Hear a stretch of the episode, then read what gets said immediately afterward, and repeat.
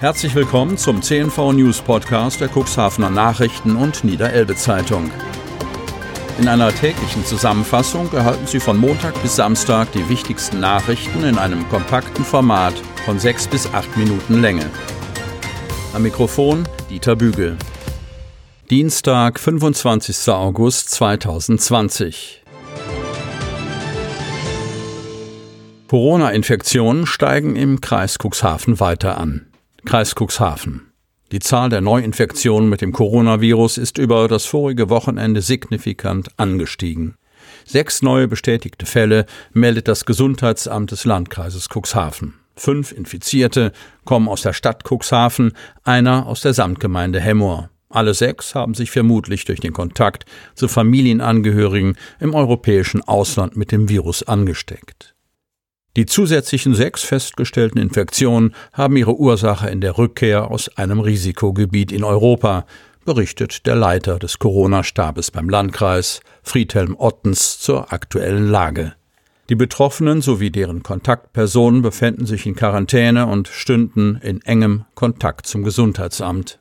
Mit den 6 neuen Infektionsfällen ist die Gesamtzahl der Infektionen auf 395 angestiegen. 15 Personen gelten derzeit als erkrankt. Eine infizierte Person wird stationär in einem Krankenhaus behandelt. Die Infektionsquote, der Wert, der die Neuinfektion pro 100.000 Einwohner über die Zeitspanne von 7 Tagen angibt, ist auf 7,07 angestiegen. 14 bestätigte Neuinfektionen gab es in diesem Zeitraum. Beim Tourismus hat Otterndorf noch Luft nach oben. Otterndorf. Corona hat den Tourismus in Otterndorf hart getroffen. Doch auch vor der Pandemie und den Einschränkungen im alltäglichen Leben war bereits ein rückläufiger Trend bei Gästezahlen und Übernachtungen zu erkennen, wie ein Blick in die von den Otterndorfer Touristikern geführte Statistik für 2019 zeigt. Während andere Destinationen im vergangenen Jahr Übernachtungsrekorde feierten, hinkt die Medemstadt hinterher.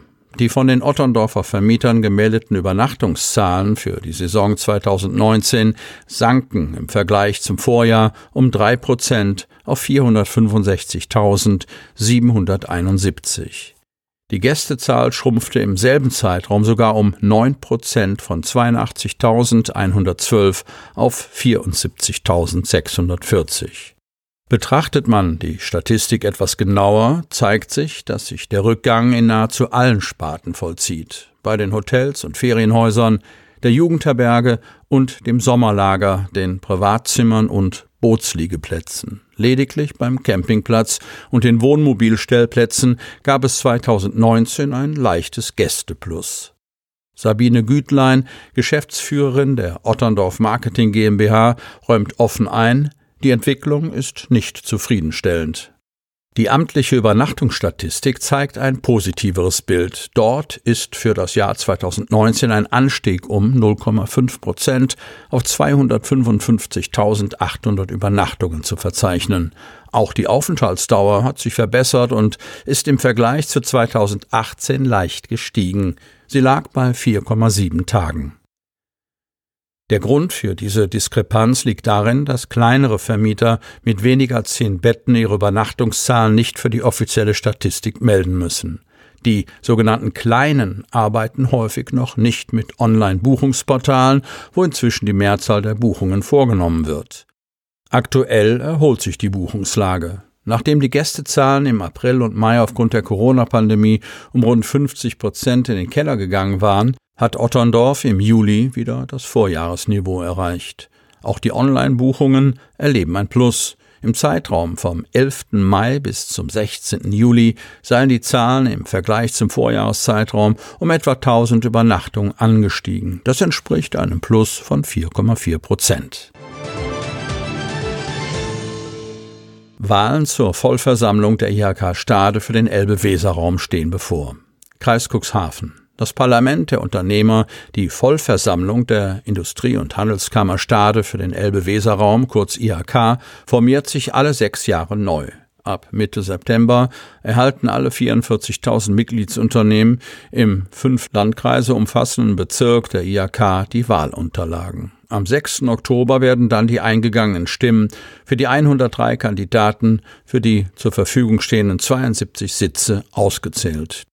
Die neue Vollversammlung konstituiert sich dann im Februar kommenden Jahres für die kommende Legislaturperiode, die bis 2026 andauert, neu. Bei der Wahl zur Vollversammlung hat jedes Unternehmen unabhängig von seiner Größe, der Zahl seiner Mitarbeiter oder der Höhe der gezahlten Mitgliedsbeiträge eine Stimme. Die Zusammensetzung der Vollversammlung soll die Realität der gewerblichen Wirtschaft in der Region widerspiegeln. Dazu werden einzelne Wahlgruppen gebildet und auch nur innerhalb dieser Wahlgruppen werden Vertreter für die Vollversammlung gewählt. Die Sitzanzahl in der Vollversammlung richtet sich nach der Anzahl der Mitgliedsunternehmen in der jeweiligen Branche sowie nach deren Wirtschaftskraft. Die einzelnen Kandidaten können schon jetzt im Internet unter www.stade.ihk24.de/wahl jederzeit eingesehen werden. Insgesamt engagieren sich über 1600 ehrenamtliche Mitglieder in der IHK, davon etwa 1100 in den Prüfungsausschüssen für die Aus- und Weiterbildung in den gewerblichen Berufen. Fischsterben, Muschelsterben, Fäkalkeime. Gibt es einen Zusammenhang? Cuxhaven. Da draußen geht etwas vor sich. Diese Auffassung vertreten nicht nur beunruhigte Bürger oder die Mitglieder der lokalen Initiative Rettet das Cuxwatt. Mit Blick auf Phänomene wie das Fisch- oder das Muschelsterben sowie die Ende vergangener Woche diagnostizierte Kolibakterienkonzentration an einigen Cuxhavener Badestellen schlägt auch die Politik Alarm. Aufklärung verlangte die SPD bereits am Sonntag im Gleichklang mit anderen Fraktionen der Mehrheitskooperation, für die in Sachen Elbvertiefung oder Verklappung noch nicht das letzte Wort gesprochen ist. Sind die Geschehnisse im Watt isoliert voneinander zu betrachten oder gibt es da möglicherweise einen Zusammenhang?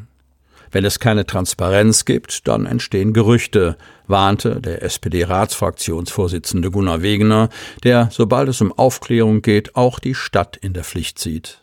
Aus diesem Grund hat die aus CDU, FDP, Sozialdemokraten und Grünen bestehende Mehrheitskooperation die Verwaltungsspitze aufgefordert, sich zum Thema zu äußern. Im Rahmen der nächsten Ratssitzung, die am Donnerstag kommender Woche in den Hapakalen stattfinden wird, sollen der Oberbürgermeister und sein Umweltdezernent die Frage beantworten, ob Fischsterben, Gewässerbelastung und das Muschel- und Wattwurmsterben menschengemacht sind. In dem Sinne, dass die derzeit zu beobachtenden Phänomene auf Eingriffe zurückzuführen sind, die mit der Unterhaltungsbaggerei bzw. den Arbeiten zu einer weiteren Elbvertiefung einhergehen. Vollkommen legitim sei es, dass die Politik solche Fragen stellt, hieß es am Montag aus dem Rathaus. Marcel Kolbenstetter, Pressesprecher der Stadt Cuxhaven, wertet den Vorstoß der Politik als Auftrag und kündigte an, dass die Verwaltung andere Behörden und externe Fachleute einbeziehen werde, um die Fragen der Ratsmehrheit ausführlich zu beantworten. Im Zuge der Recherche werde die Stadt die verschiedenen Phänomene wie Kolibakterienkonzentration oder Fischsterben sowohl singulär betrachten als auch auf einen möglichen Zusammenhang hin prüfen. Sie hörten den Podcast der CNV Medien, Redaktionsleitung Ulrich Rohde und Christoph Käfer. Produktion Rocket Audio Production.